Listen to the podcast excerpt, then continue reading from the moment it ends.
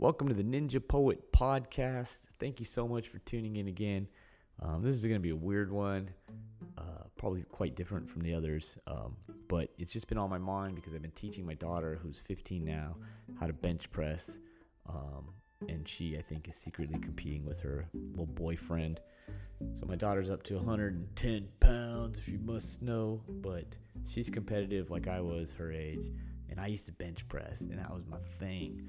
Um, and I did it so much as a high school kid. I was like legendary in the high school football weight room because I could bench what the lineman could bench. Of course, I didn't play because I was too short and not that fast. But in the weight room, I was boss. So I kept benching, and um, in 2005, 2006, and 2007, I was living in Northern California and just looking for something competitive to do. And I saw some ads in the newspaper. These were the. and there were some bench pressing competitions in a town called Los Banos. And so I would, I would go down there almost monthly and do the competitions, and I would, I would win a, uh, by a lot actually in my weight group, which was 160 and I my max was 355 was my best bench. And then they do rep offs and stuff. So um, bench pressing has been on my mind. I'm teaching now my daughter and passing on this uh, family gene, um, which started I think with my dad. Although he didn't bench competitively, he always said.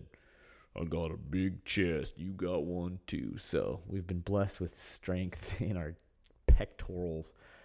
So I'm going to read this poem about a spotter that I didn't ask for. And if you don't know what a spotter is, those are those guys who walk around the gym looking for people to help.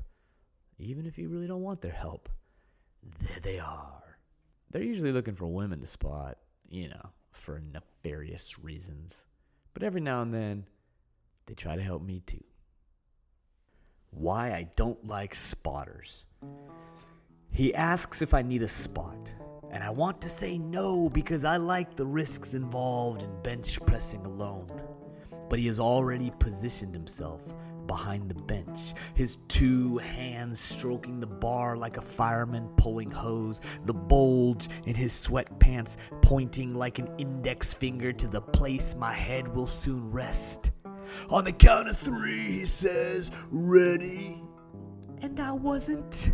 I recline slowly, inching backwards with my shoulder blades until I can smell his aftershave, the sweat of his seven mile jog on the treadmill. I'd rather crack my ribs or let myself be strangled by this 350 pounds of weight, true story, than feel the rubbery tip of this man's penis against the crown of my head. But there it was a little tickle where my halo might someday be. Then he leans over. A bead of sweat drops like early rain from his brow. I stare at the lamps in the ceiling. Could I be dead? Is this the final light that so many have seen before life snapped them back like bones setting themselves?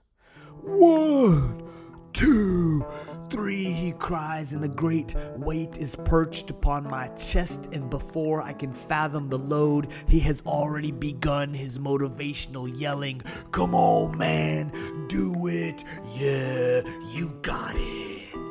And I feel so fucking stupid in the middle of a crowded gym with a man's penis massaging my scalp while the veins in my neck are about to burst as I attempt a new max and he nears his climax. And then we both finish at the same time, like synchronized swimmers, but the only pool in sight is around his crotch. and the worst part is he left without even asking me my name. Oh, those boys and their need to help others. Look, man, if you ever do go to the gym and you bench press, you should take somebody with you. It is dangerous to bench alone but in those days when I was benching competitively, I actually preferred not having a spotter Because psychologically, and this is, by the way, super stupid, super dangerous, it should not be tried at home. But when there was nobody behind me to save me, psychologically, I had to get that weight off my chest because I knew the alternative was probably pretty bad. So, unless, you know, it was the absolute peak of my max that day, I would typically bench alone. Um, and I've always done a lot of things alone because off subject, it's really hard to rely on people. So find your own motivation, push that heavy weight off your chest. Benching, like all of the gym for me, is a metaphor for life, right? You go in, you work hard, it doesn't feel good. But the harder you work, ultimately, payoff exists. Um, and it's also a great place to just relieve stress. Otherwise, I'd be a really awful person to hang around with. So, anyway, thank you for listening to Ninja Poet Podcast. I appreciate you. You can email me anytime at Ninja Poet. That's N J A Poet at gmail.com. Thank you, and metaphors be with you.